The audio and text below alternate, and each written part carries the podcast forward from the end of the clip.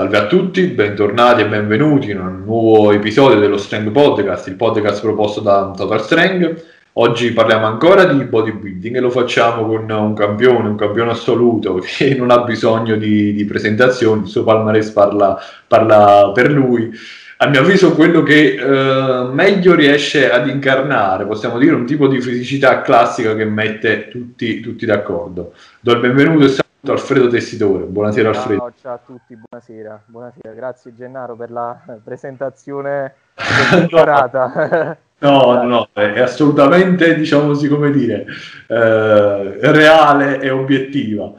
Guarda, Fred, allora io vorrei partire da qui. Io ovviamente conosco quello che è il tuo background uh, sportivo, no? tu vieni dalla, dalla pallanuoto. Ecco, la mia curiosità era capire quanto appunto questo tuo background abbia inciso nel tuo modo di uh, interpretare la disciplina del bodybuilding. È una bella domanda. Uh, io con gli anni ho notato che questo, diciamo, questo background, questo bagaglio che mi sono portato da bambino perché ancora prima della pallanuoto facevo nuoto, quindi ho cominciato che non avevo ancora compiuto tre anni eh, e quindi diciamo sono cresciuto, nato e per me fare sport, e lo dico spesso, è come mangiare, dormire, cioè fa parte proprio della mia, della mia giornata, della mia vita, è una cosa normale farlo poi in età eh, preadolescenziale e per tutta l'adolescenza, anche a livello agonistico, secondo me, eh, a prescindere dal tipo di sport, perché esatto. io rispetto qualsiasi tipo di disciplina che mi piaccia o meno, eh, poi è ovvio ci sono i gusti, però a livello agonistico fatto in età adolescenziale, secondo me, eh, ti costruisce eh, non solo fisicamente, perché si sa, anzi eh, è risaputo ormai che fare attività sportiva ad alta intensità, ad alto livello eh, nell'età adolescenziale permette poi di costruirsi un'eredità eh, migliore per il futuro dal punto di vista anche dell'ipertrofia muscolare, però ti costruisce mentalmente. E, e questo secondo me fa parte dei grandi vantaggi perché il culturismo, eh, per come lo intendo io, è una, è una disciplina dove la testa fa oltre il 50% del risultato. La testa per resistere a un certo tipo di lavoro, per uh, capire fin dove ti devi spingere, per fissarti degli obiettivi, uh, quindi non limitata alla semplice preparazione ad una gara, perché abbiamo visto soprattutto negli ultimi anni che sta gara sono bravi a farla, a farla tutta. Esatto. La differenza è il come, la differenza è quanto poi, quanto tempo riesci a portare avanti un tuo percorso. E devo dire che mm, per rispondere in maniera più concreta alla tua domanda, fare sport uh, quando si è piccoli, soprattutto a livello agonistico, ti dà una marcia in più sicuramente. Ed è una cosa che non ho solo uh, constatato su me stesso, confrontandomi magari con chi purtroppo non ha avuto la stessa fortuna, ma anche sui ragazzi che seguo. C'è una bella differenza con... Tra chi non ha fatto mai sport a livello agonistico da ragazzino e chi invece ha avuto già una, uh, una bella educazione da questo punto di vista. Ripeto, qualsiasi sia la disciplina, poi ovvio, se tu vieni da una disciplina, uh, nel mio caso ad esempio la pallanuoto, dove l'impegno fisico eh, e diciamo, eh, l'intensità percepita, no, ovviamente non l'intensità che intendiamo noi con, con la resistance training, ma ah. l'intensità a livello proprio di lavoro fisico è molto importante. Quando poi eh, per un motivo o per un altro, più che altro per studio eh, e per un problemino al capolungo del bicipite della spalla destra, fui costretto a, a finire con la palla a nuoto, mi sono ritrovato a cominciare ad allenarmi con i pesi e l'allenamento che sembrava pesantissimo a dei miei coetanei che avevano cominciato me, degli amici, a me sembrava uno scherzo. E diciamo che eh, il fatto di aver sentito sulla, sulla pelle una fatica che solo chi ha fatto pallanuoto può capire, mi ha dato sicuramente un grande vantaggio perché tuttora a 34 anni mh, riesco a sostenere degli allenamenti di alta intensità perché mi ricordo solamente perché è rimasta una specie di cicatrice nelle mie sensazioni e la vera fatica magari poteva essere quella quando ti venivano dei conati di vomito a stomaco vuoto e ti dovevi aggrappare al bordo altrimenti non ce la facevi più. Insomma, eh, sono stato temprato da bambino, da ragazzino e quindi mi sono ritrovato questa bella eredità ed è una fortuna ed è una cosa che sicuramente quando avrò un figlio farò fare sempre se gli lo manterrai esatto sì. questo tipo di guarda non potrei essere più d'accordo perché il mio percorso è stato ovviamente con le dovute proporzioni analogo nel senso che pure io uh, ho praticato sport ho iniziato a praticare sport vabbè tu a tre anni stavi già in acqua io a otto anni stavo in bicicletta l'ho fatta okay. con eh, sì, in bicicletta l'ho fatta agonisticamente, quindi eh, oggi ecco un po' tutti quanti vanno in bici, per, però eh, l'agonismo è differente, eh, certo. Eh, soprattutto poi eh, una ventina d'anni fa, se non di più forse, forse pure 25 anni fa. quando a 12 anni, a 13 anni si facevano gare già di 80 km, tanto per dire, capisci non che pochi, hai un'altra, un'altra, forma mentis propria e anche io lo ravviso diciamo quando mi interfaccio con uh, persone che seguo. Capisci cioè vedi che c'è un differente proprio atteggiamento uh, sì. e anche una differente uh, proprio disciplina e concezione del, di quello che si sta facendo. Assolutamente Oltretutto ti dico pure che ci sta chiaramente, tutto ciò si, si, si traduce anche in una uh, migliore capacità diciamo, sì, di gestione di quelle che poi sono le problematiche del quotidiano, insomma, o comunque le situazioni del quotidiano. No, Quello che dicevi una... Infatti è una, come dicevo all'inizio, fa parte della mia giornata ah. l'allenamento, ma il fare sport in generale. Adesso diciamo, è anche il mio lavoro, ok, è ovvio che uno si struttura la giornata anche in funzione del lavoro che è anche la passione, che è anche l'allenamento. Ma durante io, io ho completato gli studi in architettura con uh, laureandomi col massimo dei voti e mi sono allenato anche il giorno prima della, della discussione di laurea, quindi non ho mai ritrovato un problema nel cercare uno spazio nella giornata per allenarmi Esatto. Invece spesso mi, mi, sento dire da alcuni ragazzi no, adesso ho l'esame, quindi non sono riuscito ad allenarmi, eh, quindi non sono riuscito a fare la dieta, quindi insomma eh, ci, sono, ci sono, io lo capisco poi, ho dovuto diciamo fare anche un lavoro su me stesso perché bisogna anche imparare a tradurre e a rispettare quelle che sono eh, le priorità degli altri sì. e, e anche il background degli altri. Ah eh, per lavorare insieme ad altre persone eh, ho dovuto sicuramente fare un lavoro anche su me stesso per capire che non tutti intendono praticare lo sport allo stesso modo in cui lo intendo io. Sì. Eh, Quanto è stato difficile questa presa di coscienza, questa consapevolezza, maturare questa consapevolezza? Guarda, non te lo nascondo, tuttora eh, me lo devo imporre. Mm. Eh, ed è un limite che mi riconosco, nel senso Guarda. che uguale per me. A volte reagisco anche male a determinati atteggiamenti che alla fine poi ragiona- frenando e ragionandoci su uh, capisco che sono solamente atteggiamenti normali e che probabilmente il mio atteggiamento non è tipico. Io ho, una, ho una, un atteggiamento, una, un rapporto con lo sport che eh, scherzando con un amico che saluto e conosci, credo, Antonio Demitri. Come, certo.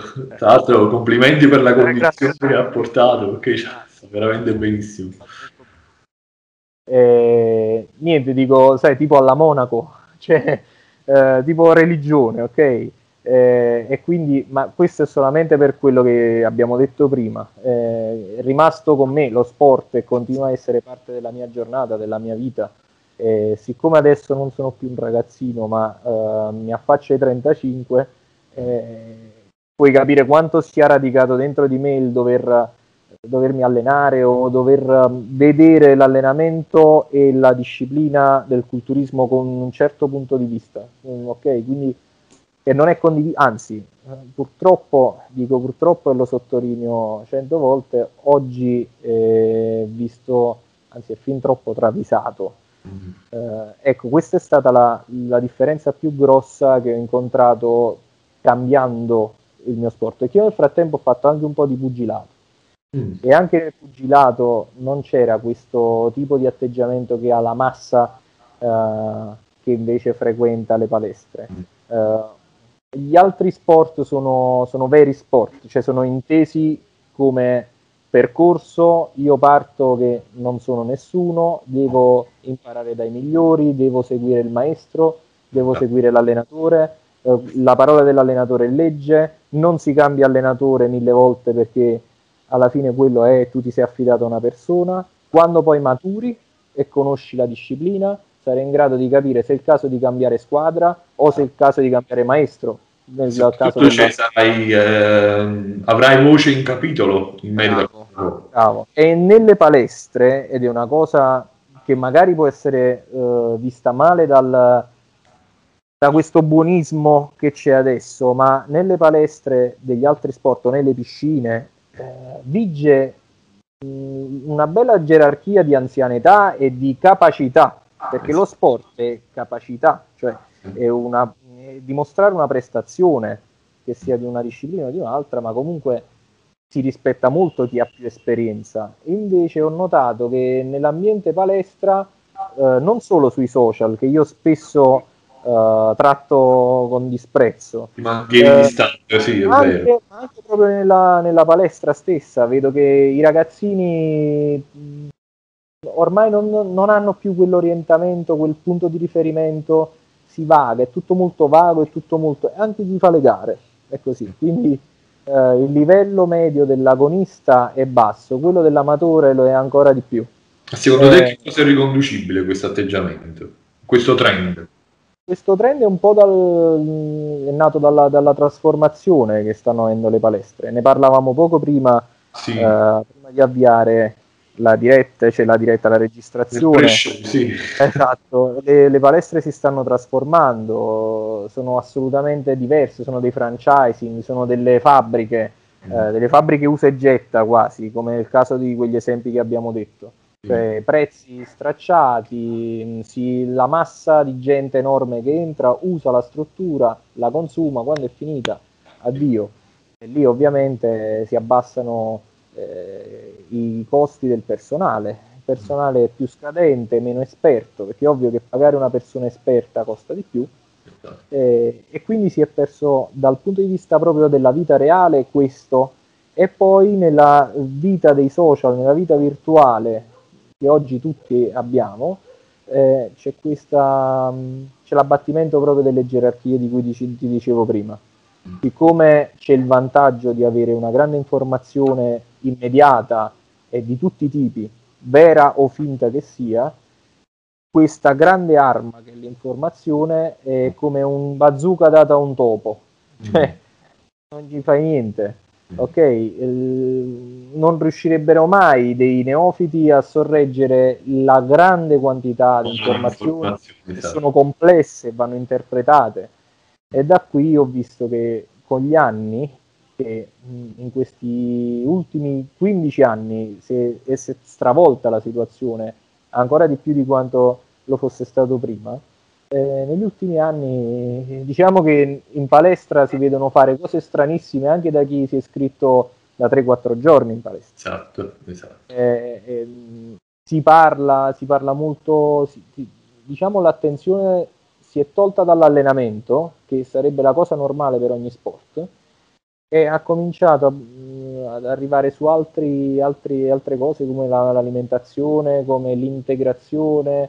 Mm. Eh, tanti aspetti che alla fine non portano a niente. Ok, eh, si sono abbandonate le cose semplici, gli step. Ogni Infatti... disciplina sportiva è come una piramide, ok? Una piramide non di quelle egiziane, ma quelle dei Maya, fatte a gradoni. Mm. Eh, diciamo che chi entra in palestra non comincia dalla, dal gradone più basso, ma si ritrova sul, sul picco esatto, esatto piccolo, sai, è piccolo, puoi cadere giù.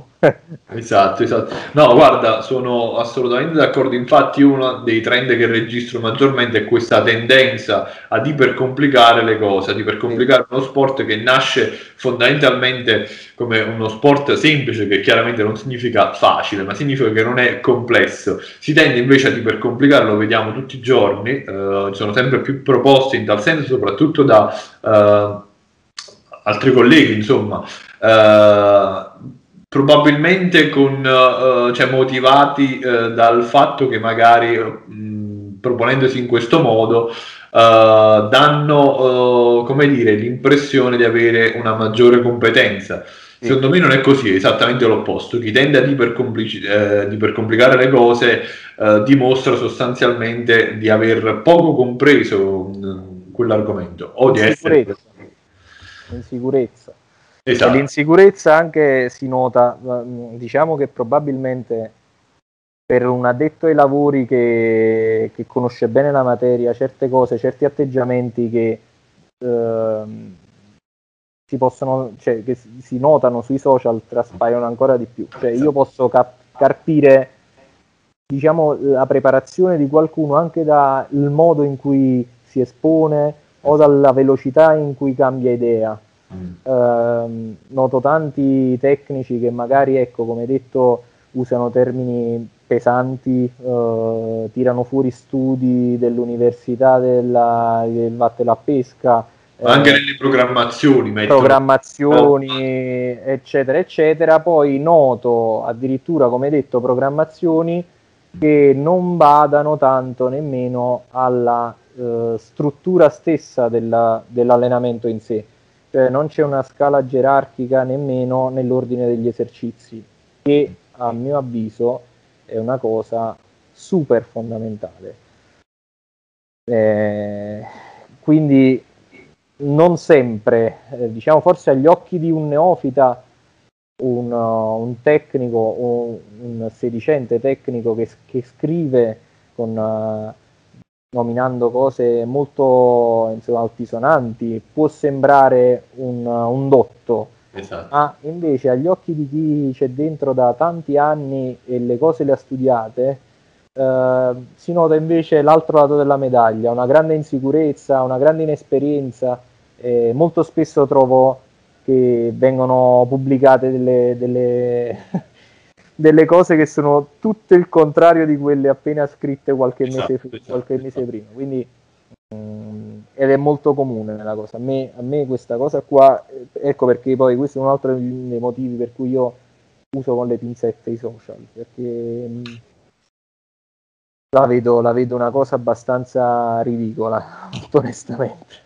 Senti, hai nominato, hai fatto riferimento alla selezione degli esercizi. Vogliamo argomentare un attimo su questo punto. Secondo te qual è il criterio che dovrebbe seguire tale, tale selezione, tale scelta? Ora, guarda, innanzitutto credo che la scelta degli esercizi vada fatta in base alla caratteristica dell'esercizio.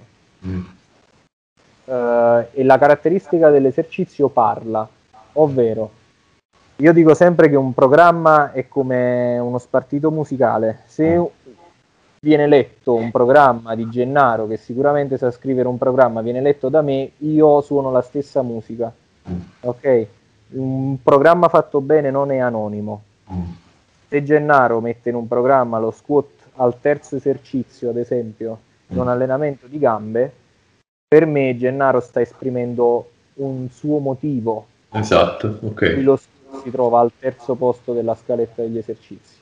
Stessa cosa, io ho nominato squat, ma stessa cosa può essere con sì. delle croci cavi o qualsiasi altro esercizio.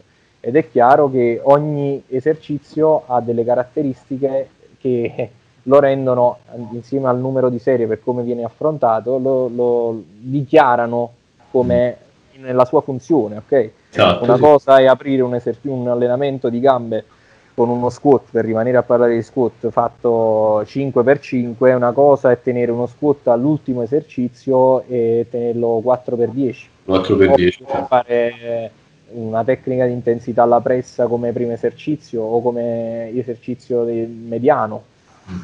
Uh, per me uh, va tutto strutturato in base a quello che è la necessità del soggetto che si va a allenare oppure nella, nel caso mio nella mia necessità eh, mi ricordo um, qualche mese fa, prima che chiudessero le palestre, eh, ho pubblicato uno squat che ho fatto al multipower. Sì. Per parlare di squat, mi è sì. venuto in mente proprio per questo.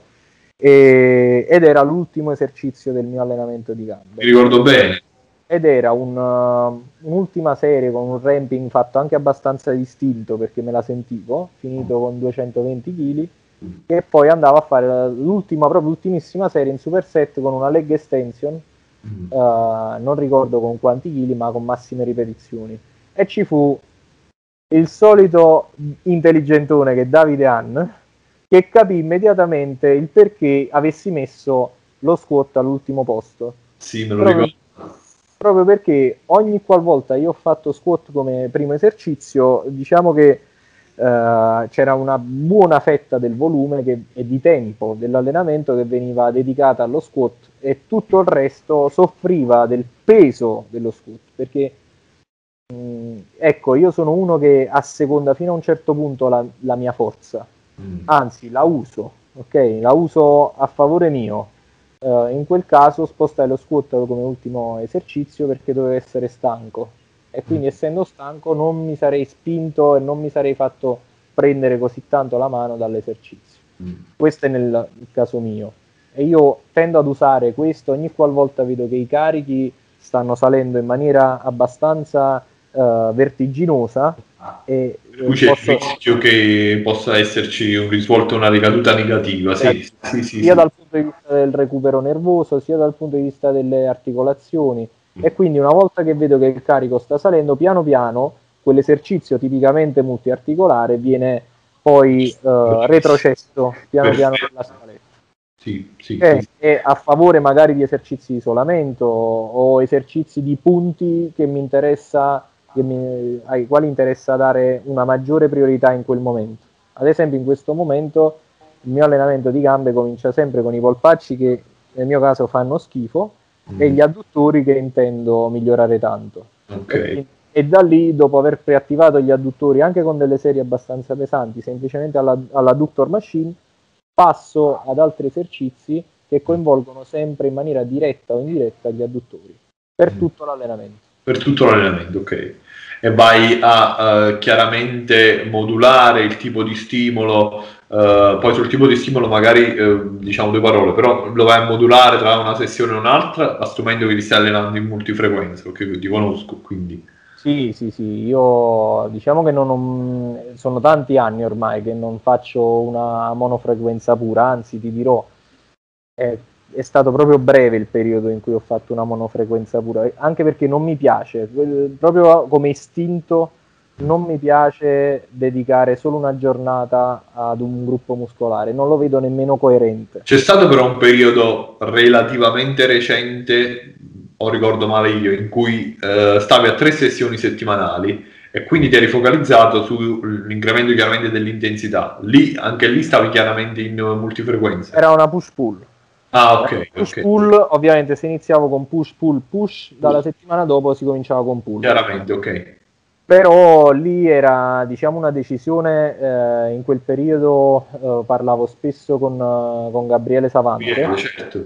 Ed era un, una, una, scelta che avevamo preso quasi per necessità perché eh, precedentemente a quel periodo c'era stato un periodo nel quale per tanti mesi mi sono allenato sette volte a settimana, eh, con tanti viaggi di cui la maggior parte per lavoro, insomma era stato un anno estremamente stressante e si è concluso con un bellissimo viaggio in America, negli Stati Uniti, che non ha fatto altro che farmi stancare ancora di più. Allora sono arrivato in un momento in cui vedevo che il corpo richiedeva un maggiore recupero e ho drasticamente ridotto le mie sedute a 3, poi passai a 4 e poi di nuovo a 5.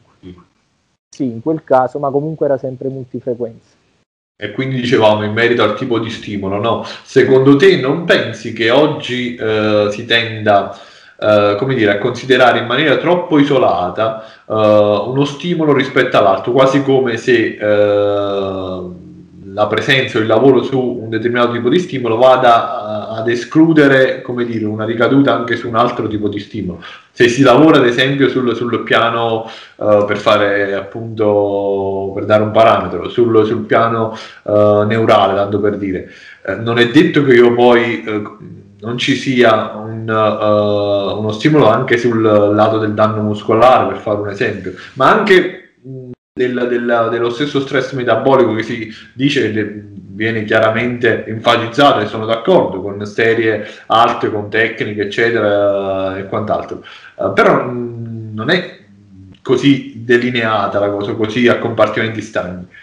Guarda, sono, sono, perfettamente d'accordo, anzi una delle cose che più mi irrita de, di questi ultimi periodi. Esatto, perché vedo molti post in merito, io mi astengo dal commento, però... C'è, c'è una, una, grandissima insicurezza anche in questo. Allora, il, um, il bodybuilding, eh, non mi viene di chiamarlo più culturismo, eh, oggi è composto da pacchetti. Questi pacchetti sono delle diete estremamente rigide dal punto di vista del calcolo per far sentire più tranquillo l'utente. Eh, sono fatti di allenamenti divisi per far capire all'utente eh, cosa deve fare, perché con incrementi di tot per tot allora a me viene da ridere perché eh, il corpo umano è estremamente, estremamente più complesso di questi calcoletti da, da contabile che si fanno. Eh, non puoi pretendere di dividere il corpo e accendere e spegnere degli interruttori. Ok, adesso faccio neurale, poi faccio metabolico, esatto, poi faccio esatto, esatto, esatto, esatto, Ecco, io quando ne parlai con, con Robbie Robinson, perché era, si cominciava a parlare sui social di queste differenze così marcate, eh, io lo dico spesso, lo dico già da, da sempre, che Robbie Robinson mi, quasi mi rise in faccia e disse come puoi pretendere che il corpo sia separato in parti? Mm. Allora, per esempio, con, uh, con Alessandro, uh, Alexei Stratos, che sto sì. seguendo da un po', uh, credo che in tanti sanno che Poverino ha avuto dei problemi molto seri alla schiena. Ecco, Alessandro sta lavorando poco in maniera diretta sugli addominali, ma sta facendo tantissimi esercizi che lo stanno aiutando a rinforzare tutto il suo baricentro, tutti gli stabilizzatori, mm. ma con esercizi che, ecco, lento manubrio un braccio, in piedi. Uh, ho tantissimi esercizi mh, mm, monopodalici o monolat- unilaterali che lo stanno via via mh, costringendo ad usare in maniera sempre più importante il suo addome o comunque gli stabilizzatori. Non è una multifrequenza questa. Esatto. Eh, allora, se io per esempio ho un ragazzo che è carente di tricipiti, mm. gli faccio fare la panca, eh, la panca orizzontale, gli metto molte spinte sopra la testa, gli metto molto pullover, gli metto, ecco, i tricipiti li faccio allenare anche 5 volte a settimana esatto. in questo modo qua. Ma per questo c'è la, la monofrequenza non esiste. Non esiste. Non esiste. Non esiste. Dovresti veramente fare un allenamento di soli esercizi di isolamento come nel petto, le croci nelle loro varianti, mm. le gambe con una leg extension, una leg curl, stare immobile come un burattino con il resto del corpo eppure per rimanere immobile come un burattino userai altri muscoli. Altri muscoli, è vero. E più le resistenze nelle croci ai cavi aumentano, più dovrai usare l'addome se sei in piedi. Dovrai impuntarti ancora di più e mantenere un setting più rigido e di conseguenza andrai a stimolare comunque altri muscoli. Certo, adesso sto facendo una forzatura, ma per far capire che anche se facciamo dei lavori di, eh, che sembrano settoriali, che sembrano di isolamento, non è così se, fa, se qualcuno ha provato veramente a, a, fare delle croci molto pesanti con i manubri o i cavi, dopo avrà sentito sicuramente il capo lungo. Esatto, questo infatti volevo dire, sì. E non è una tensione da poco, ragazzi, perché ovviamente noi non terremo mai il braccio iperesteso, ma lo terremo sempre leggermente flesso e per mantenere la posizione il bicipite sta facendo un'isometria di 40-45 secondi con un carico che è molto più alto di quello dei, che si fanno tipicamente il curl. Ah sì. E quindi non è un lavoro da poco, non è da sottovalutare. Stessa cosa per le spalle, stessa cosa, un po' sono tutte le parti del corpo. Fortunatamente il nostro sistema è, è un sistema perfetto, molto, molto performante. E, uh, si tende troppo a schematizzare. Questa schematizzazione non fa altro che abbassare la, la grande complessità del corpo. Ok? E, e anche questo denota una mancata uh, mancato approfondimento in quello che si fa. È, è brutto da dire, ma è così. No. Se si continua a ragionare, quante volte mi arrivano messaggi, ma tu ti alleni in multifrequenza, in monofrequenza? Ragazzi, io mi alleno, io faccio culturismo. Quindi il mio obiettivo è stimolare nel modo giusto tutti i muscoli del mio corpo, dando le priorità ai muscoli che ne necessitano e cercando di far riposare un po' di più quelli che hanno più facilità a crescere. E la regola d'oro che esiste da sempre è quella continua ad esistere, nonostante tutti i tentativi di nuovi... Bra- esatto. Esatto, esatto. No, è vero.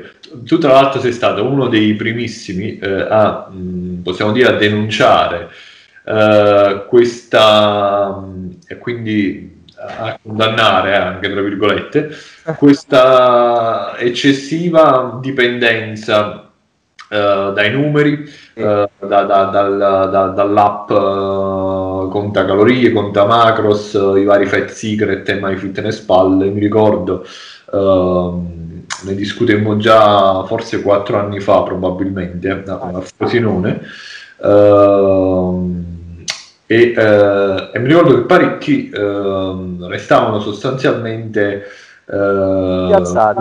Molto spiazzati di fronte all'idea di dover fare a meno del, del calcolo diciamo compulsivo uh, attraverso praticamente l'app uh, e tutto. E del resto questo poi uh, si, si, traduce cioè si, si, si, trasferisce anche nell'allenamento no? nella ricerca continua del numero ideale di set. Quant'è, quant'è il numero ideale di serie che devo fare per il dorso? Io ne ricevo moltissime di domande in tal senso per le gambe per, perché cercano quel numero quella, come se fosse Esatto, è quella, quella assoluta, come posso dire, eh, non voglio mancare di rispetto a nessuno, però quell'assoluta eh, incapacità di, di, di eh, procedere in maniera un pochettino più, più, più libera, ecco, un pochettino più, cioè, in maniera meno, meno subordinata anche alla figura del coach. Oggi si ricerca, uh, e parlo contro i miei interessi probabilmente, però si ricerca a tutti i costi Ehm, da affidarsi insomma ad un, ad un, allenatore. Si ha paura di fare anche un minimo passo cioè, da soli, da soli.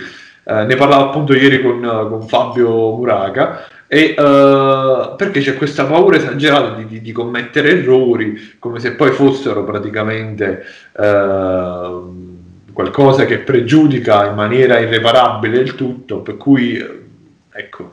Io, io ne parlavo uh, l'altro giorno con, con, due ragazzi che seguo con cui mi, mi sto allenando in questo periodo.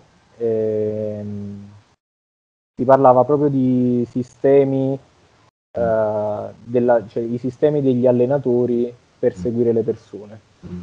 E a mio avviso mh, l'utilizzo di, di, schemi, di numeri, di, diciamo, ehm, un approccio schematizzato eh, rende possibile il lavoro con grandi numeri di utenti.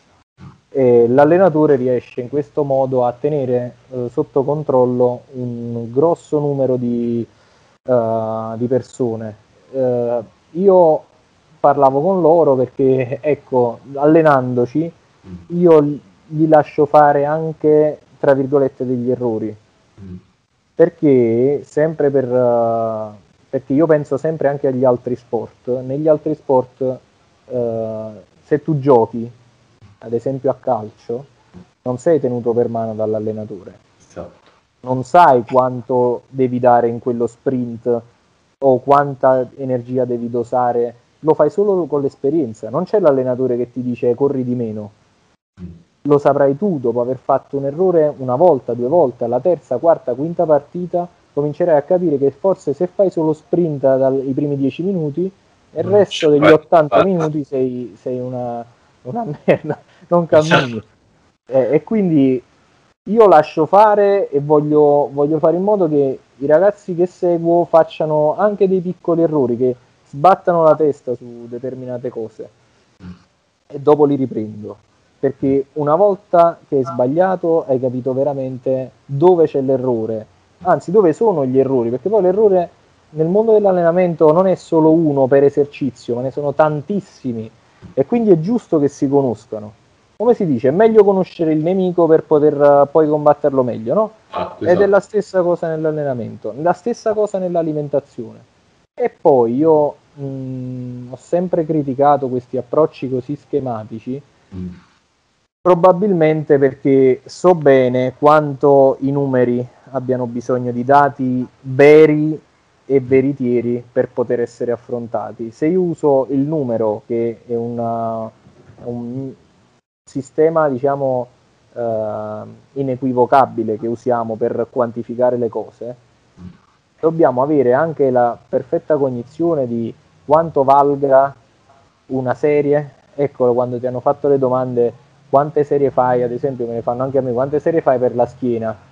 Ecco, questa è una domanda come per dire che io capisco che tu sei un uomo colto solo perché dietro di te ci sono a occhio 50 libri, ma nessuno mi dice che tu questi 50 libri li abbia letti e capiti tutti. Stessa cosa vale per le serie. Io non posso dire che sono super allenato se faccio 40 serie per le gambe, perché magari di queste 40 serie per le gambe sono solo 4 quelle eh, che hanno allenanti efficace, sì. ecco, sì. la stessa cosa vale per l'alimentazione. A me eh, sta bene, ovviamente io stesso quando mi avvicino ad una competizione cerco di essere il più preciso possibile nei quantitativi. Anche c'è un'esigenza obiettiva ed oggettiva. Okay. Però se noi partiamo dal presupposto che un pollo d'allenamento intensivo ha una densità proteica nettamente inferiore di un pollo eh, allevato a terra o comunque un pollo ruspante, abbiamo già dei dati e noi non sappiamo l'INRAN quale dei due dati prende per buoni, noi esatto. possiamo avere un pollo al 15% di proteine e un pollo al 25% di proteine, non è poca la differenza, perché il pollo di allenamento intensivo è anche molto idratato come carne sì. e quindi il suo peso sarà più d'acqua che di fibra muscolare. Stessa cosa la mela, la mela dello stesso albero, una sta a ovest, una sta a nord, quella a nord sarà sempre meno zuccherina di quella che sta a ovest quindi uno stesso albero è in grado di produrre mele dal valore nutrizionale diverso. E quindi noi partiamo con dei dati che sono delle stime medie e non sono delle, dei numeri veri. E li trattiamo come dei numeri al grammo. E non va bene, è un calcolo che dalla base è sbagliato. Ecco, per esempio, io ho fatto questo ragionamento più che altro perché quando mh, negli esami di, di di scienza delle costruzioni bisogna calcolare il momento di rottura oppure eh, il comportamento delle strutture sotto carico, non si può partire da stime ma da numeri reali, si calcola tutto alla perfezione. E siccome noi non siamo una struttura di cemento armato ma siamo un corpo vivente che è molto più complesso di una struttura di cemento armato, a maggior ragione non possiamo partire da eh, dati che sono medie stimate. Okay? Allora io li tratto da medie stimate. E non sono io il pazzo che ha inventato questa cosa qua, assolutamente no. Prima di me c'era una generazione di 40, 50, 60, 80 anni di culturismo alle spalle. Lo stesso Robbie Robinson, prima di fare la gara, mi diceva di mangiare due porzioni di riso. Io lo dico spesso questo fatto. Sì, eh, sì. E quando gli chiedevo quanti grammi fossero, fossero, lui mi diceva due porzioni, mi ripeteva. Eh e quindi ognuno di noi dovrebbe col tempo avere la pazienza e la cura di capire la porzione di riso adatta per stare in normocalorica, la porzione di riso adatta per stare in leggera ipocalorica e la porzione di riso adatta per stare in ipercalorica. Io adesso sto ovviamente provocando, poi è ovvio che bisogna usare la bilancia, è uno strumento molto comodo per quanto soprattutto perché magari questo tipo di consapevolezza si acquisisce, come dici tu, negli anni e quando uno facendo ha... errori. Esatto, esatto, esatto magari eh, diciamo, un neofita. Però bisogna, bisogna, sempre capire che eh, non è un approccio scientifico quello lì di calcolare ogni singola cosa, ogni ripetizione, RIR, RPI, eccetera. Lì, lì non, non, esiste, cioè... sia per quanto riguarda il mangiare, sia per quanto riguarda l'allenarsi. E poi, e poi scusami, visto che le cose mi vengono...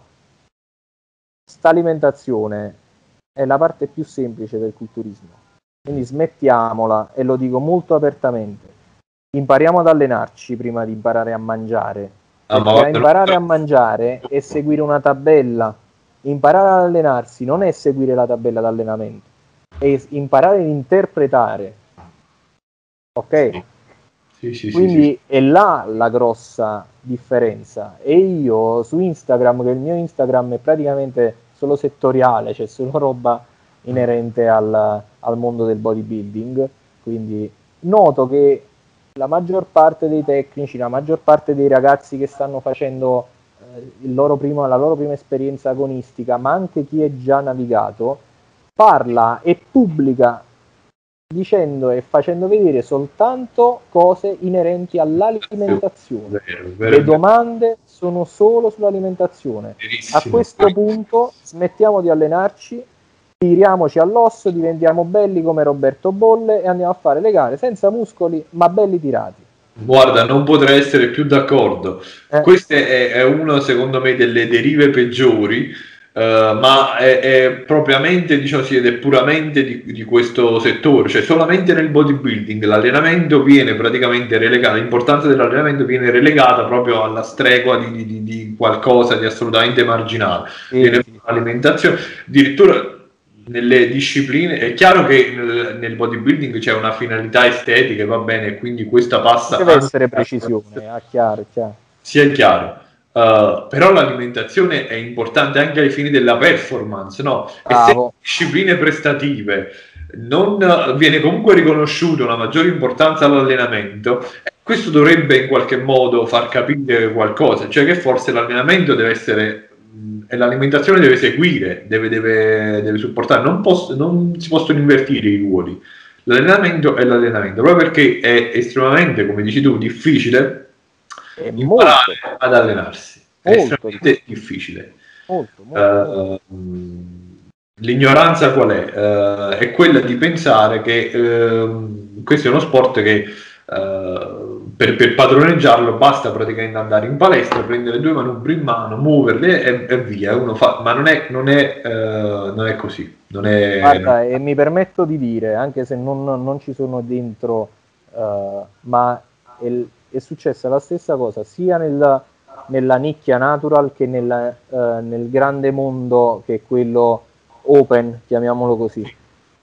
In entrambi i settori, anzi nel, in quell'altro, nel mondo della chimica c'è anche una grossa, grandissima e tristissima importanza sul protocollo chimico. Sì. E in entrambi, però, in entrambi i settori, allo stesso modo, eh, si, a, si aggrappano soltanto a questa ricerca della migliore alimentazione, quando poi li vedi fare qualche esercizio e scopri che non hanno forza, non si sanno muovere, uh, tremano come foglioline perché non hanno una struttura costruita, non hanno le mani doppie per, e le dita storte per... Uh, cioè, non si allenano.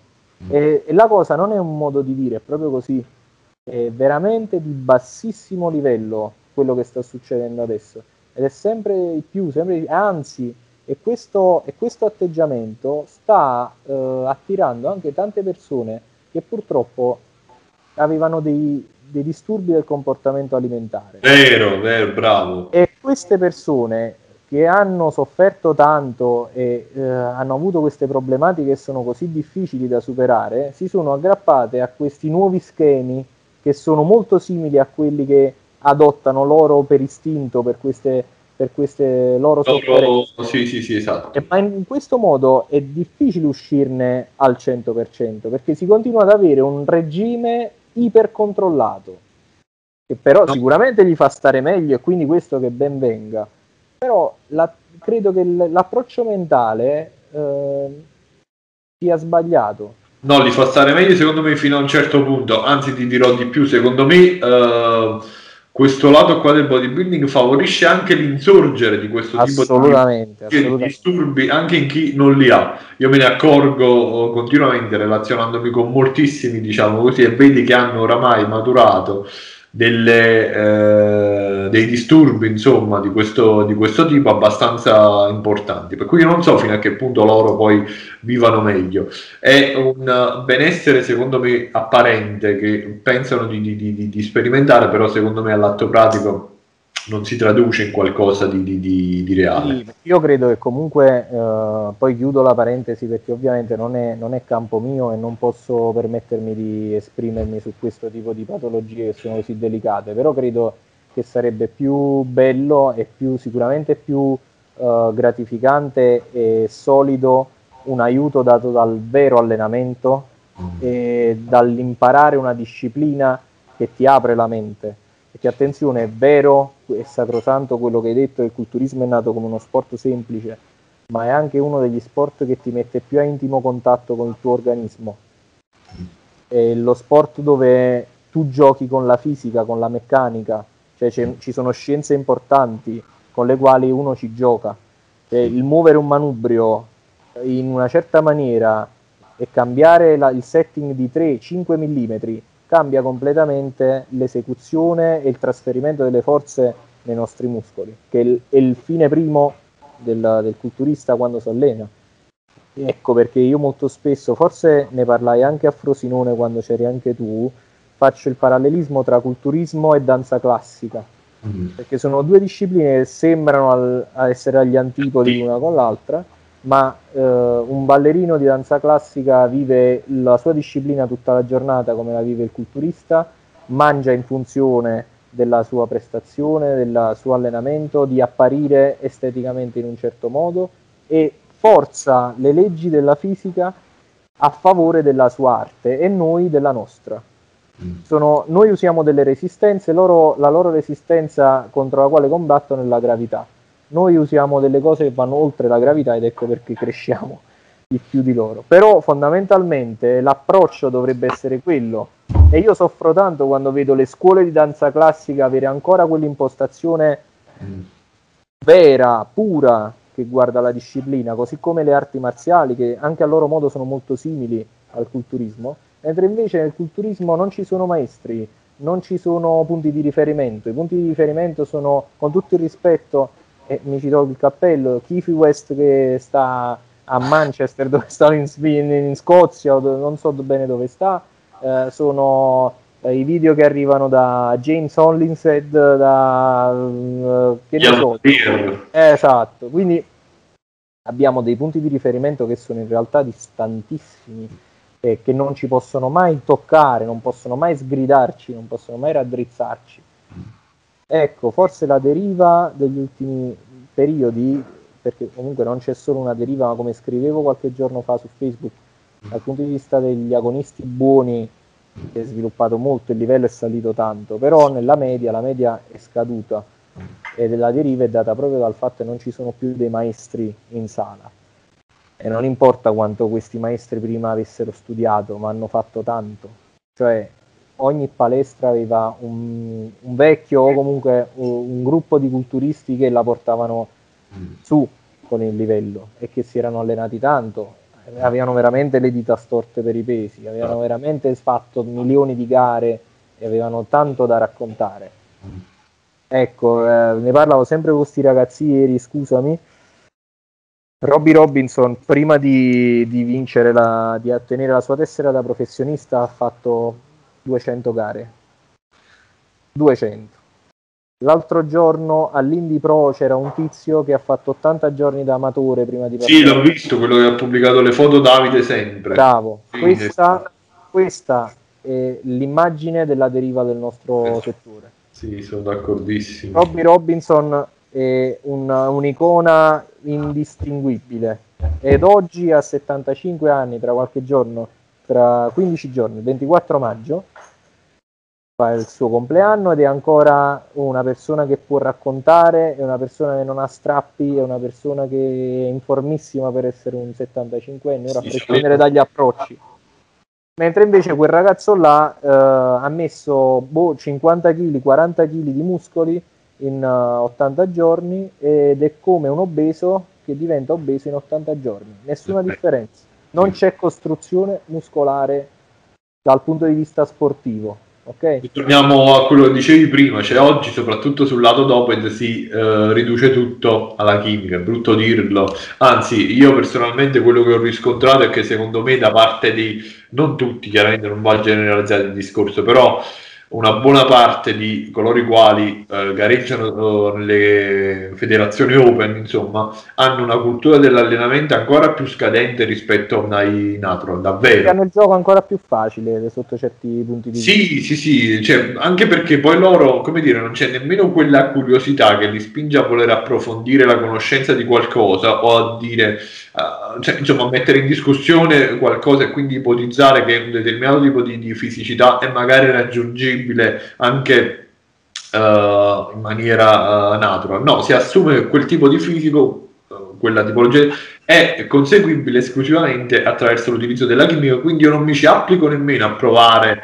altre, faccio direttamente questo percorso qua. Secondo me è sbagliato. Ho amici che purtroppo insomma hanno questo tipo di, di, di atteggiamento, non c'è verso di provare a come dire, inculcargli, ma non inculcargli, insomma, a, a portarli a, a, ad avere una mentalità più aperta sulla, sulla questione. È così radicato questo tipo di, di, di, di, cultura ed è questo qui, questo qua che è stato... Uh, eh, mi sfugge il nome. Questo, eh. non lo conosco, insomma, nemmeno io, quello lì. Uh, è emblematico di, di, tutto ciò. D'altra parte, poi per carità, eh, attenzione, poi altrimenti uno dice: eh, come ti permetti? Quello è...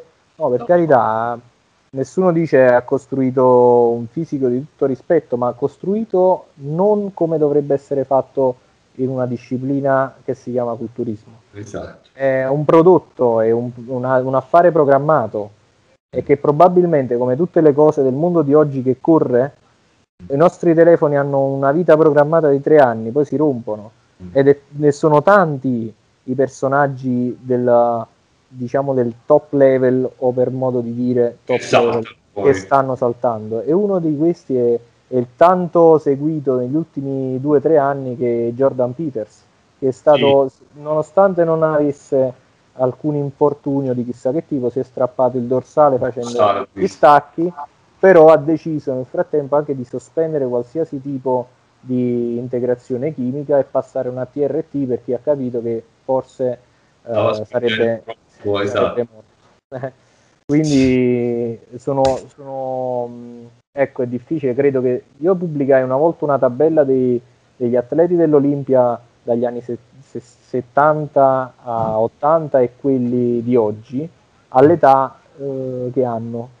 Mm. E molti dagli anni 80, o meglio dagli anni 90 a seguire fino ai tempi moderni sono anche morti, mm. mentre invece quasi tutti sono vivi gli altri. Allora, credo che la situazione, seppure eh, sta, non, non, c'era un Big Ramy 40 anni fa, a chi, a chi cavolo piaceva Big Ramy 40 anni fa? E poi dimmi a cosa serve essere Big Ramy per 10 anni e poi eh, ritrovarsi con gli organi in pappa eh, perché eh, si, è, si, si, è, fatto un percorso che era del tutto fuori da ogni concezione sportiva. Però non voglio parlare tanto di queste cose, altrimenti sicuramente... Sì, infatti uno ci critica.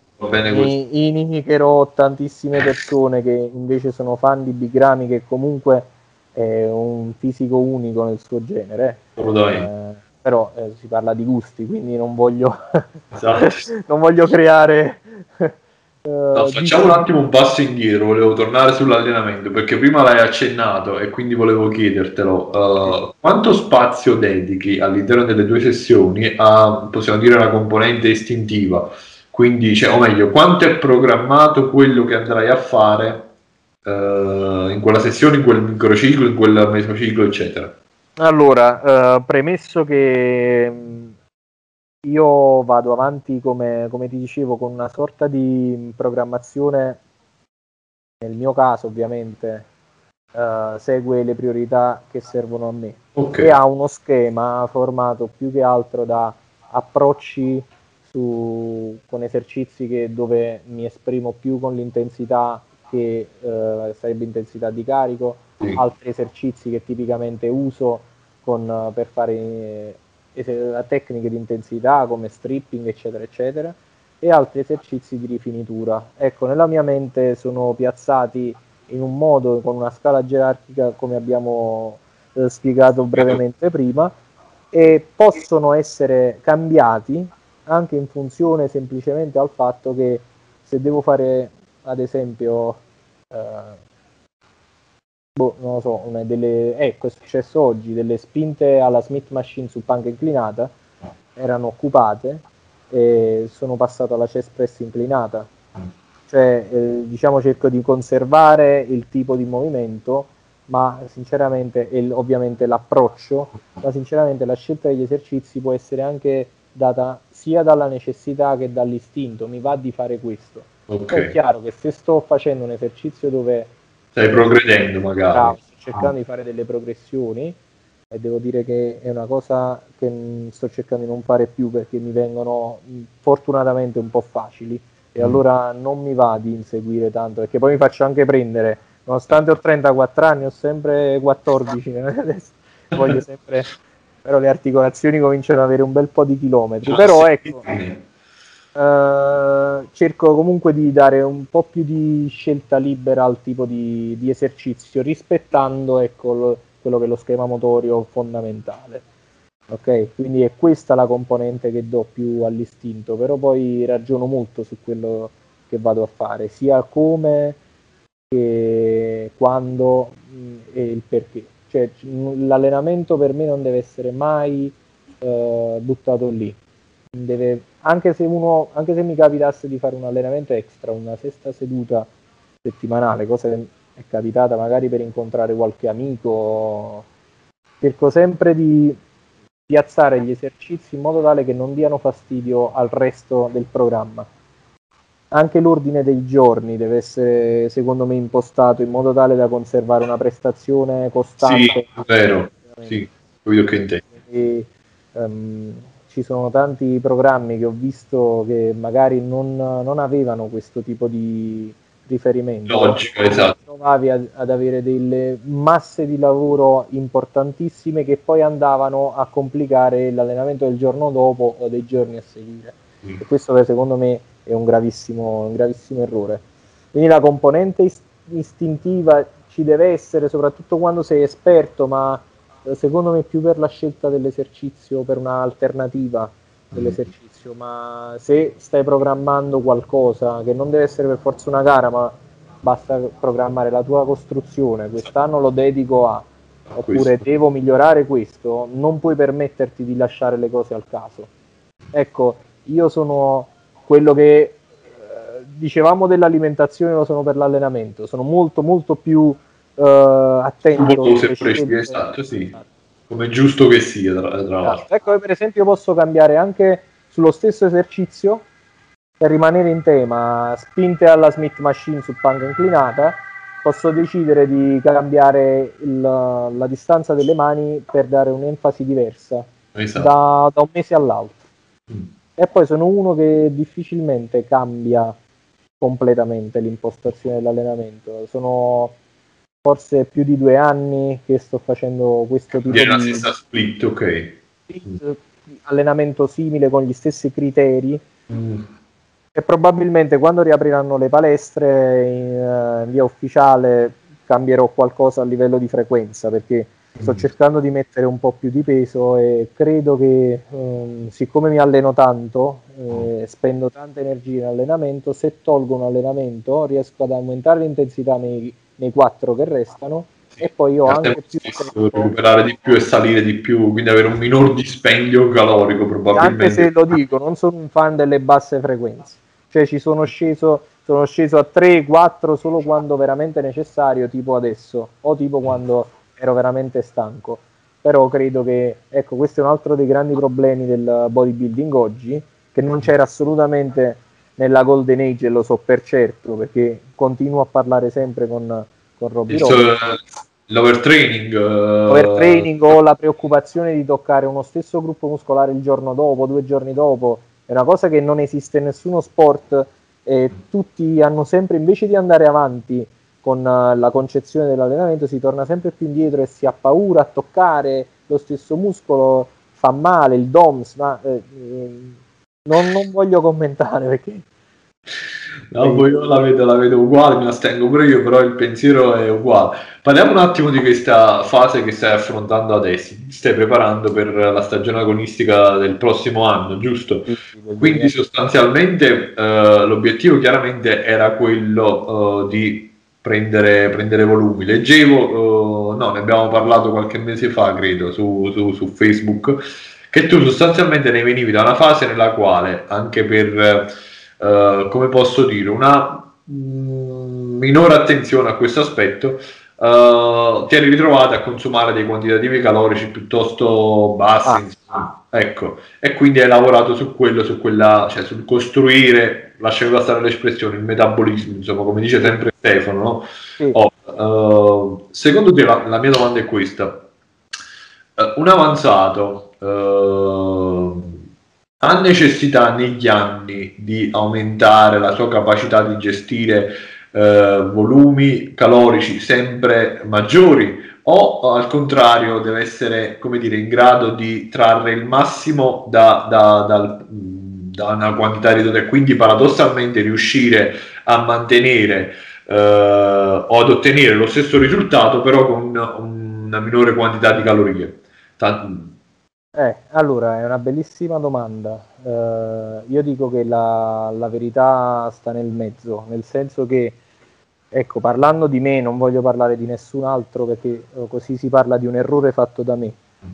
L'errore fatto da me, l'hai spiegato, è stato quello che negli anni, un po' per impegni della vita di tutti i giorni, un po' uh, perché per necessità lavorative, soprattutto nel 2017, sono stato in forma eh, per troppo tempo, però in una forma che non era né una off season né da gara, ma era una buona forma così eh, con le continue gare, senza che so, inizialmente erano molto ravvicinate, eh, non ho avuto mai il tempo né l'intenzione di tornare come quando invece facevo una decina d'anni fa a fare ipercaloriche concrete.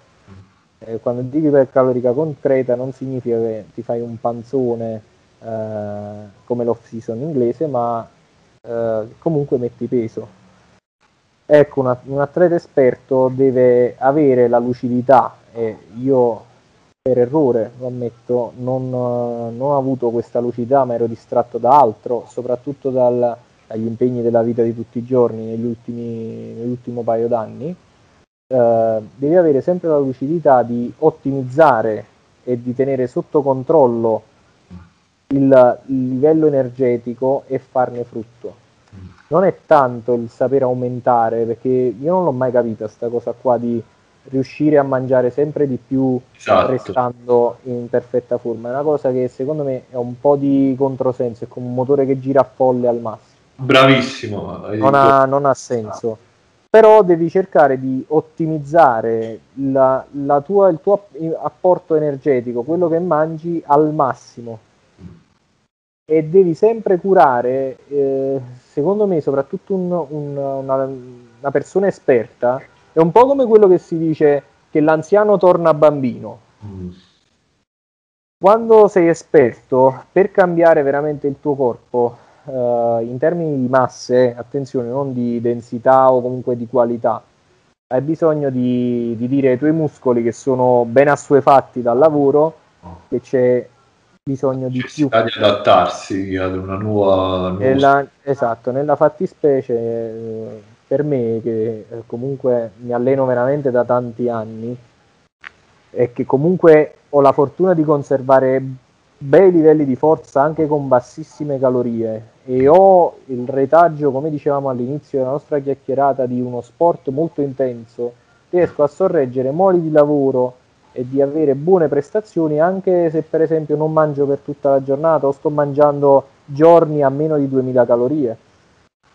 E non si tratta solo del momento che precede la gara, ma è capitato anche durante l'anno.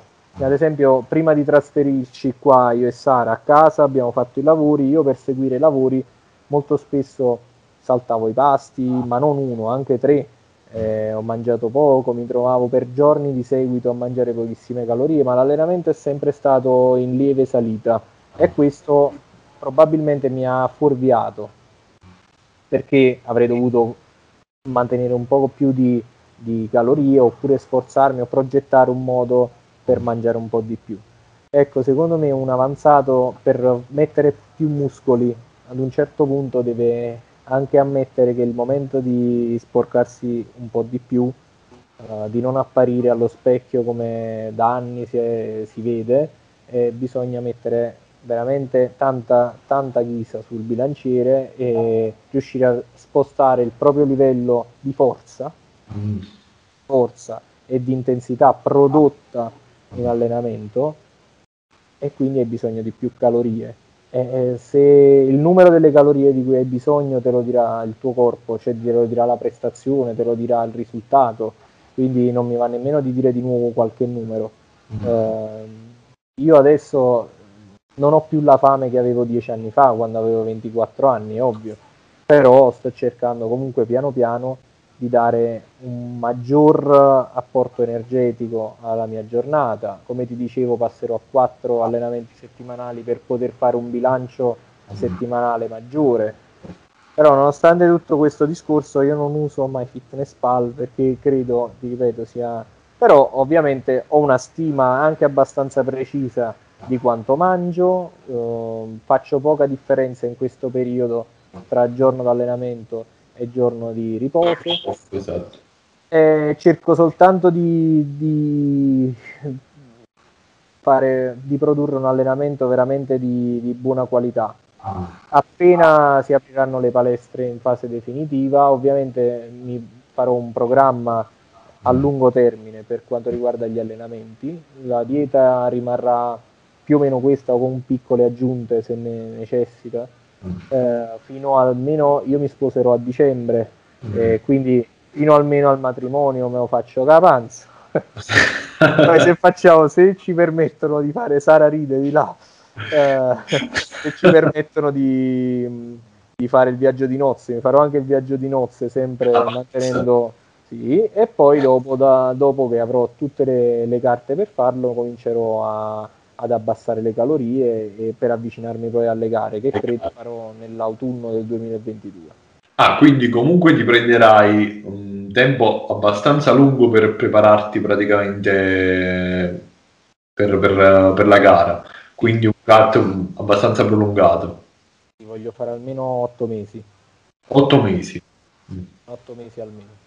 Otto mesi di, di, di ipocalorica almeno perché voglio comunque chiaramente sarà... root intervallato da, da, fasi di rialzo calorico per forza ok certo. sì sì sì anche perché poi vediamo quello che mi dice il corpo quello faccio mm. però visto che comunque sto programmando di fare un'ipercalorica lunga che si protrarrà fino all'inizio del 2022 avrò necessità ovviamente di un tempo altrettanto lungo per poter uh, poi entrare in una forma da gara che spero sia anche quella migliore che, che finora ho portato. Perché ecco, io ho sempre dato molta importanza al costruirmi muscolarmente, ma devo essere sincero, non ho mai voluto, anche per gusto, portarmi al limite del tiraggio, come invece fa quel grande atleta che stimo tanto che è Stefano. Stefano che è allucinante sì, che, sì, sì.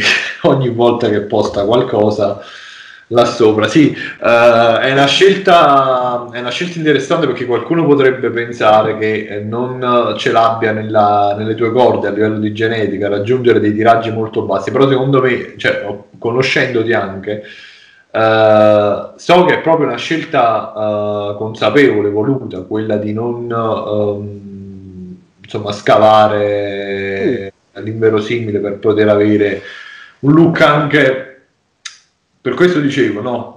Una feticità più classica, come ho detto all'inizio. Sì, guarda, io credo che il natural bodybuilding dovrebbe prendere assolutamente molto più spunto dal bodybuilding della Golden Age, perché ah. mh, adesso per, per, ovvi motivi, eh, non è nemmeno una colpa, eh, i messaggi... No, i trend sono quelli là, quindi... I trend eh. sono quelli del, degli Stati Uniti o del, dell'Iraq, dell'Iran, degli arabi di esatto. oggi, che hanno ovviamente delle fisicità che non sono assolutamente simili a quelle della Golden Age.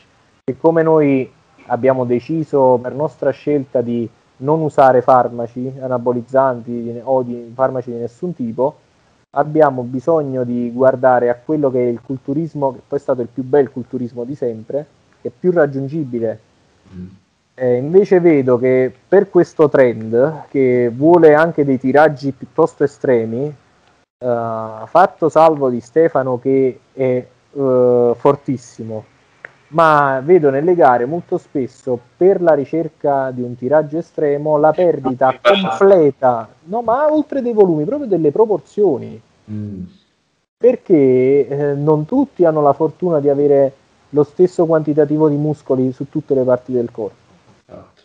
E allora, soprattutto quando ci troviamo davanti a un punto carente, il punto carente tipicamente in, a for- con, con livelli di massa grassa veramente molto bassi, estremi, diventa carente come quando si è cominciato di, di un altro po'.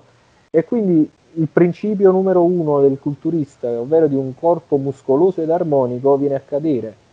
Ci sono tanti natural che per seguire questi trend hanno cominciato a, a ricercare questo benedetto gluteo striato, che ben venga eh, il gluteo striato, è un valore aggiunto. Io stesso quando faccio il giudice per FCFN osservo anche la certo, è chiaro, è, è un valore aggiunto, ma se quel corpo conserva comunque tutte le sue caratteristiche armoniose, così come dovrebbe essere ogni culturista.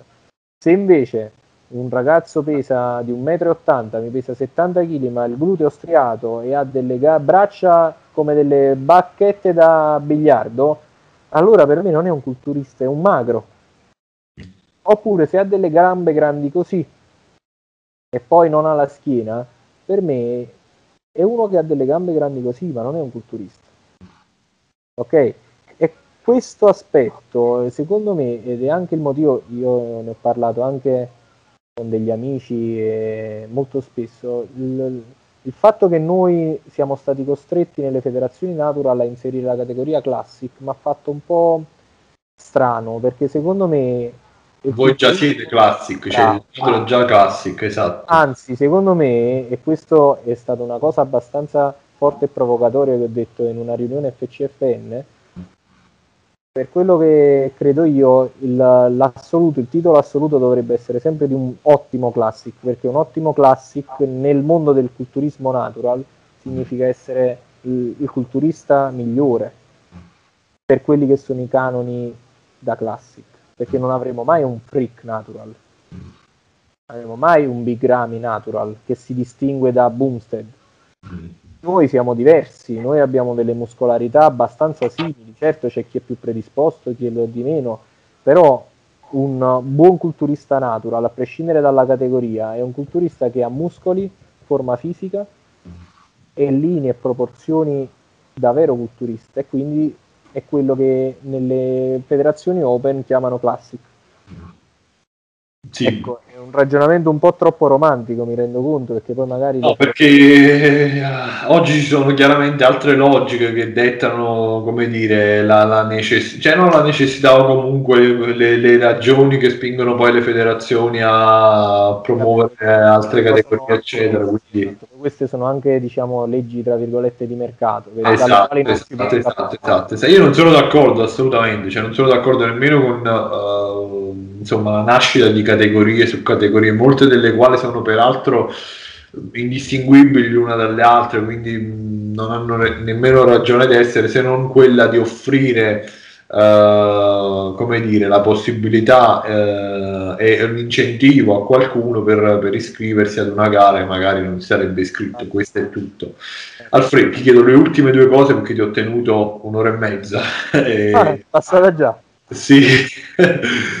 Allora, visto che ne abbiamo parlato dell'importanza della forza, uh, questo è un punto sul quale io sono assolutamente d'accordo. Io uh, parto col dire che mi sono sempre allenato e ho sempre allenato con una filosofia, cioè quella di uh, non sembrare forti senza poi realmente esserlo. Quindi per me quello è un punto cardine.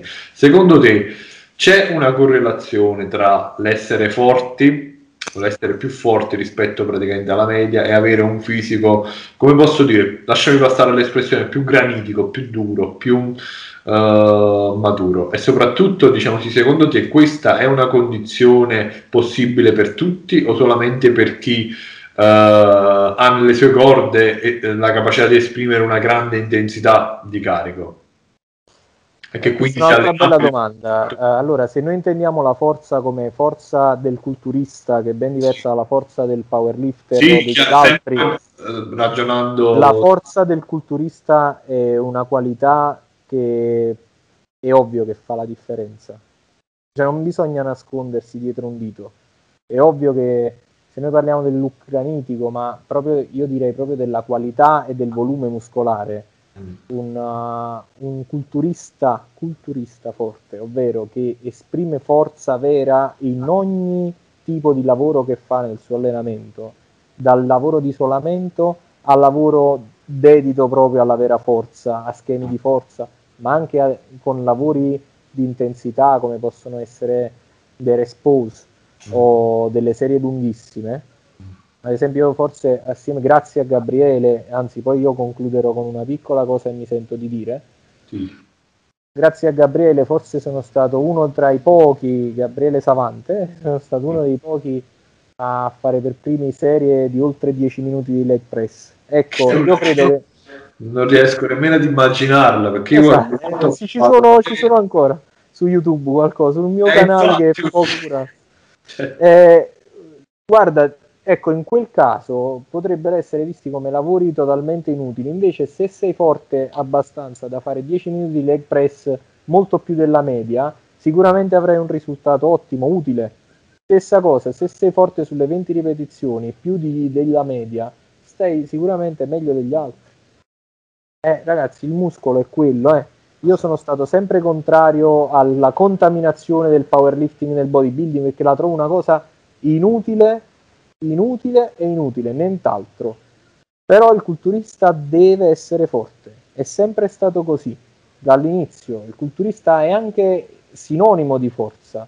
Non possiamo cercare di fare i lavori eh, concentrati, il carro al cavo con 5 kg, muoviti piano, senti il muscolo, ok, tutto giusto, ma il muscolo deve essere stimolato e ci sono leggi meccaniche e fisiche che stimolano il muscolo. E questa forza che arriva al muscolo, questa forza o meglio, questa tensione che arriva al muscolo non è data altro che dal carico esterno. Bisogna imparare a muovere i carichi esterni importanti relativamente alle proprie caratteristiche. E tu la domanda che mi facevi prima è una cosa raggiungibile per tutti? La risposta è no.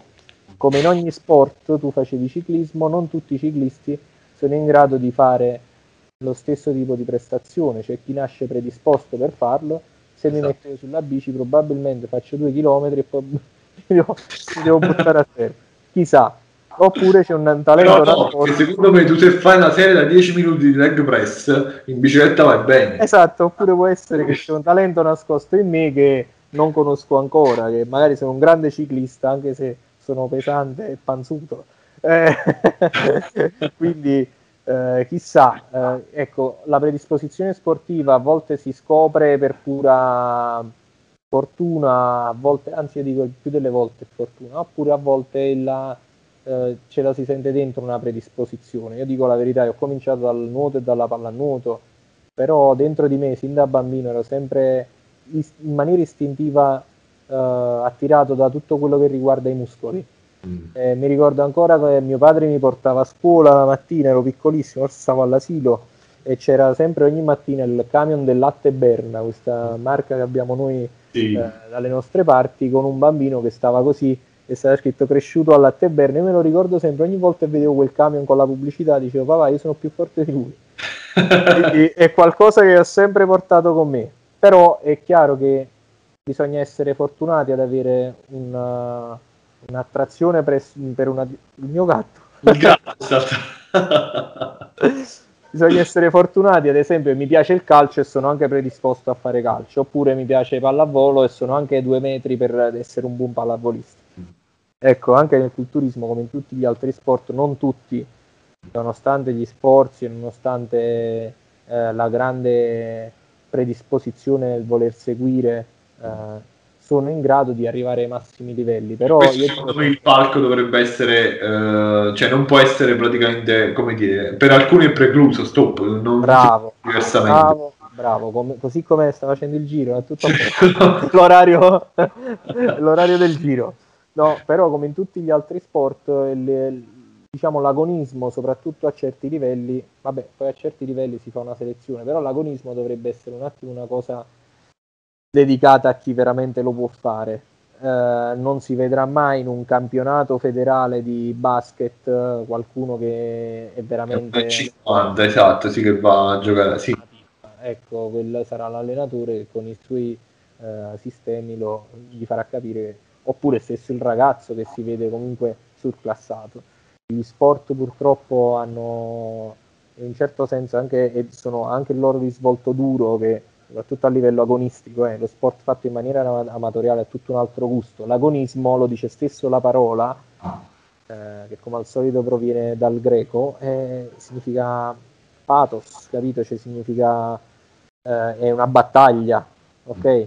L'agonismo è uno scontro e quindi è, con tutte le belle cose che si dipingono eh, sul fair play, sull'essere sportivi, eccetera, eccetera, però l'agonismo non è altro che un confronto, i confronti sono dei, ovviamente delle battaglie esatto. dolci, ma sono delle battaglie. Io per poter competere, per poter uh, appunto farla questa battaglia, devo avere i mezzi necessari per... Uh, altrimenti... perché, anche perché poi si notano degli, delle cose che uh, a me danno molto fastidio. A volte quando porto i ragazzi alle gare vedo sui palchi certi ragazzi che purtroppo sul palco non ci dovrebbero stare sì. è l'allenatore che sta facendo fare una brutta figura al ragazzo. Bravo, bravo, bravo. Io una delle ultime gare che vidi, e ci stavi pure tu se non mi sbaglio, a Nola. Uh, eh, uh, VNBF.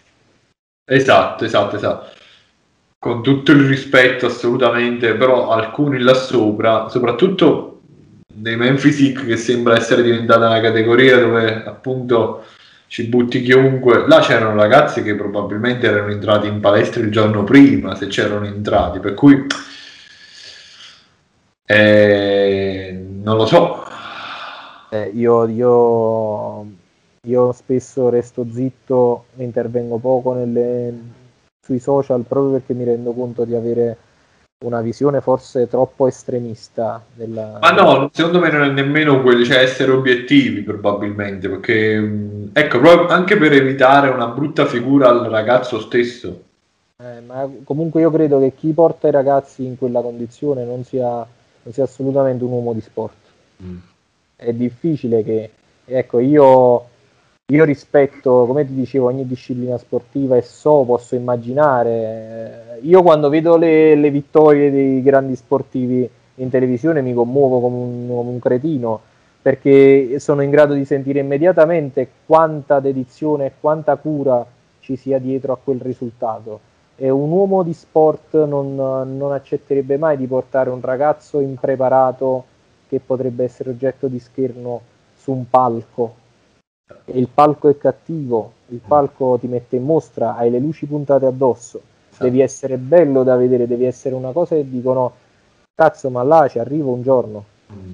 non un oggetto da, da deridere, se veramente hai fatto sport e se veramente vivi lo sport, questo errore non lo fai.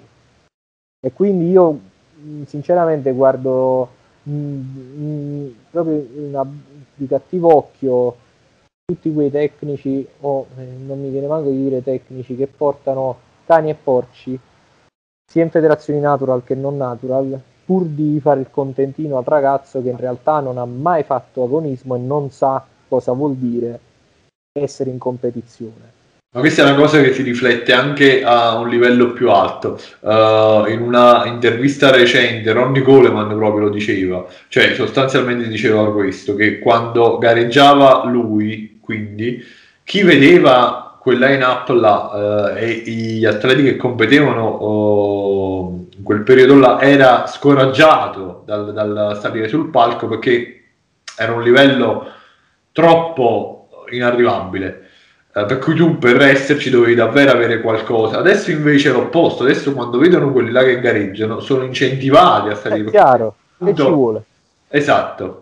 Eh, non farò mai ultimo visto che c'è sempre chi sta peggio di me. Capisci? Eh, no, infatti è proprio così. Non sapevo di questa intervista, ma condivido appieno. Cioè, alla fine è una deriva che è come un cane che si morde la coda. Alla fine non è difficile, ci dovrebbe essere proprio una, una, una riforma del punto di vista generale ah, so. eh, e invece mi rendo conto che per motivi di interesse prettamente economico e dove c'è l'economia lo sport sparisce, mm. non succederà mai. Ecco perché io non seguo più il calcio, anzi non mi è mai venuto di seguirlo più di tanto, perché lo vedo come un business, lo vedo come uno show eh, è in piccolo, è veramente molto piccolo rispetto al mondo del calcio. Il mondo del fitness sta godendo di un momento, a parte questo periodo in cui siamo stati chiusi, però molto più aperto alle grandi masse rispetto a prima. Cioè, ci sono molte più iscrizioni in palestra, è conosciuto come, eh, come disciplina il fitness, ma in realtà sotto sotto quelli che davvero sì. la qualità sta. Diciamo che prima in palestra, in una palestra di, a conduzione familiare c'erano, diciamo così, fare un numero 100 iscritti, di questi 140 erano della, delle persone che spaccavano i pesi.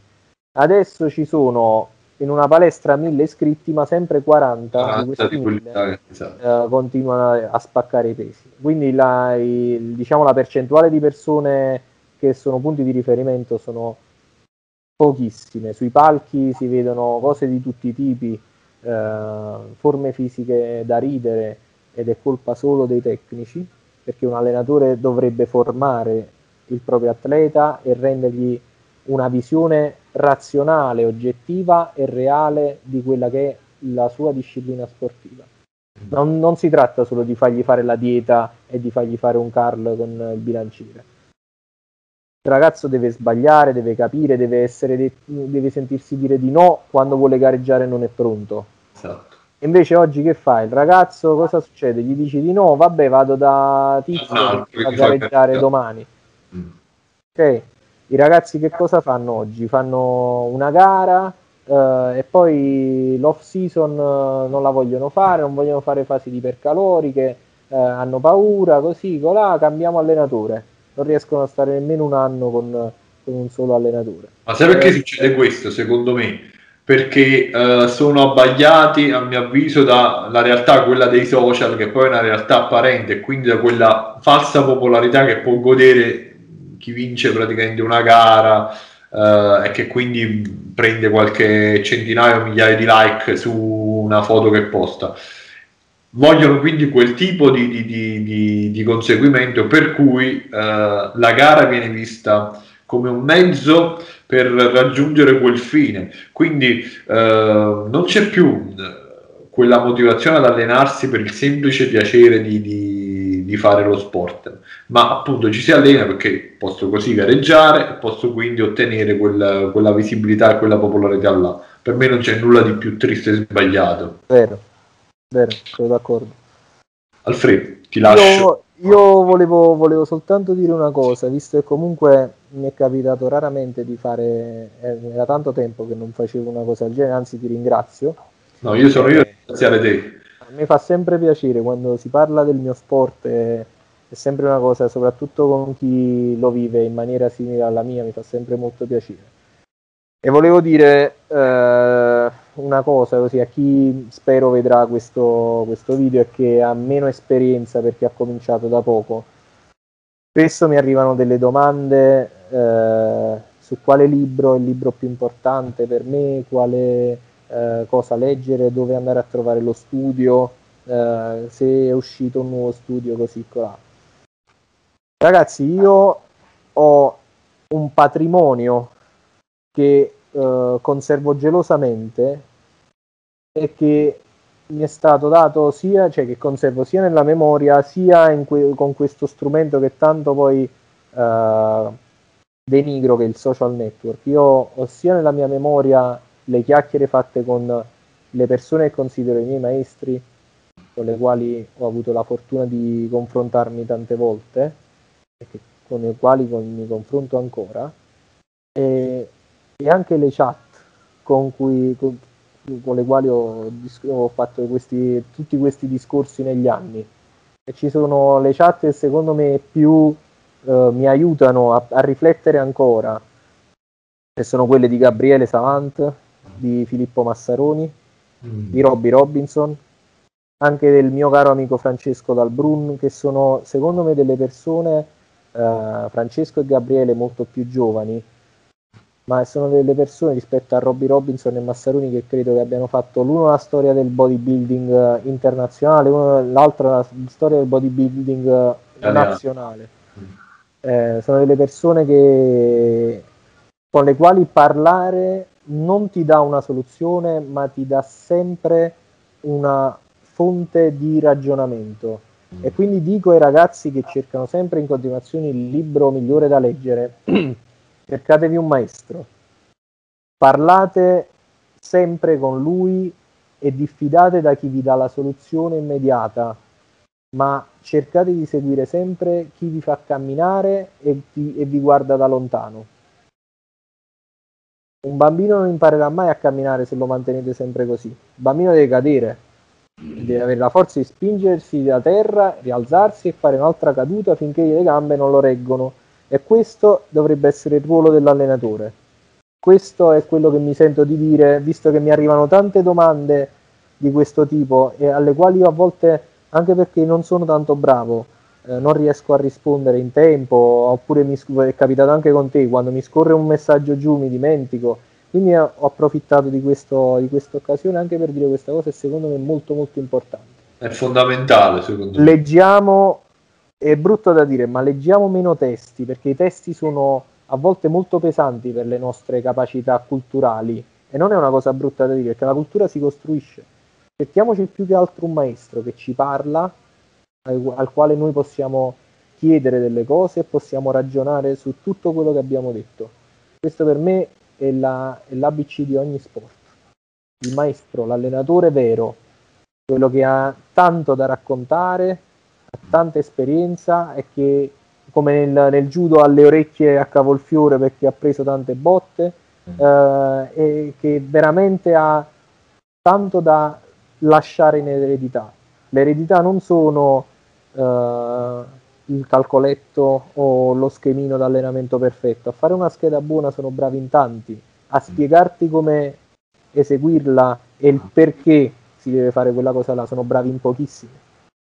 Quindi questa è la differenza che bisogna fare, non la scheda divertente o la scheda perfetta. Bisogna trovare chi la scheda te la spiega, ti prende e ti mette in posizione giusta.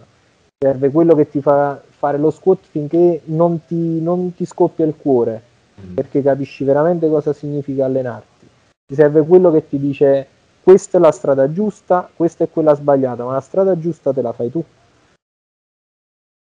questo ti farà crescere, perciò oggi secondo me i veri campioni sono pochi, perché non c'è questa esperienza tramandata. Mi disse una bellissima cosa, mi sembra proprio, eh, non so se con te, Davide Ann, che è un'altra persona che stimo molto, in quanto ha, delle, ha dei punti di vista molto interessanti.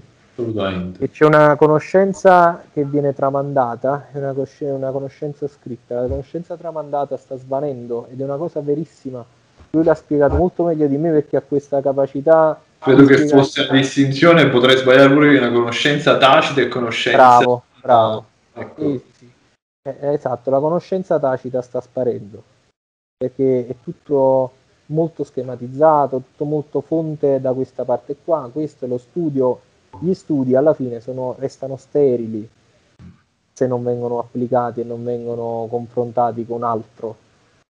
E quindi ai giovani, eh, perché ormai io comincio a sentirmi un po' più anzianotto, e lo sono sicuramente perché ho 33, ho 30, 31 anni di sport addosso. E, e mi sento di dire seguite chi veramente ha qualcosa da raccontarvi e ve la fa provare e diffidate da chi vi fa fare cose che lui non ha fatto. Un maestro deve aver fatto tutto quello che prescrive, perché facendo si impara ancora di più, non solo nelle, nel culturismo e negli altri sport, ma anche in tutti i lavori. Il miglior chirurgo è quello che opera di più, è quello che opera meglio, non quello che ha studiato meglio la chirurgia sui libri. Quindi è sempre così, la pratica ad un certo punto passa sempre ad un livello nettamente superiore alla teoria, perché il fare pratica bene significa adoperare la teoria secondo le proprie necessità e, con, e, e diventa quindi un'arma a tuo favore. Mm. La teoria diventa pratica e la pratica è la massima espressione della conoscenza, secondo me. Quindi il maestro, cercate un no, maestro. Detto, allora, Alfred, hai detto, oh, hai espresso insomma un pensiero bellissimo e di grande, di grande saggezza. Il problema unico, sai qual è? Sì. È che un libro è facilmente reperibile, un maestro no. È vero. Per cui... Però è bello anche soffrire un po' nella ricerca delle sì. cose che più sono utili. E infatti qua ritorniamo a un'altra cosa che ho detto ieri con Fabio, e cioè la, uh, il venir meno, possiamo dire, di quella volontà, ecco, quella voglia di scoperta, di ricerca, di curiosità uh, soprattutto da parte di chi si approccia adesso a questo ambiente, cosa che magari ha caratterizzato invece la nostra generazione, possiamo dirlo, tanto siamo coetanei. Sì. Per, cui, per cui sì. È, è questo quello che... Cioè, secondo me oggi c'è troppa fretta, non c'è non si sa che nello sport ci vuole tanta pazienza, tanta, soprattutto nel nostro sport, perché è fatto di trasformazioni lente. Esatto. Questo non, non, non, esiste più, questa consapevolezza. Quindi tanta pazienza, anche il coraggio di sbagliare, di sbagliare a scegliere allenatore, mm. perché solo dopo aver capito che si è, si, è, si è fatto un errore si può cambiare strada, ma solo così si crea l'esperienza e si crea la cultura perché poi quando hai più consapevolezza puoi prendere qualsiasi libro, leggerlo e fartelo tuo. Ok? E, è questo quello che secondo me lo sport ha questo atteggiamento qua che nel nostro sport invece sta svanendo. Quindi mi sentivo di concludere così e quindi anche di ringraziare eh, chi più no, mi ha aiutato. Però voglio lasciarti con, con un'ultima nota da parte tua, cioè per Alfredo Tessitore, quindi il culturismo che cos'è? Che cosa dovrebbe essere? Il turismo è sicuramente una disciplina sportiva, mm. che però come la danza classica e come le arti marziali, le più antiche arti marziali, non quelle moderne, eh, hanno un piede nell'arte. Mm. Il corpo è in grado di produrre arte. Il culturismo è l'arte tramite disciplina sportiva di costruire un corpo armonioso e questo concetto ha delle radici molto ma molto antiche che non sono quelle della Golden Age ma sono quelle di Eracle mm.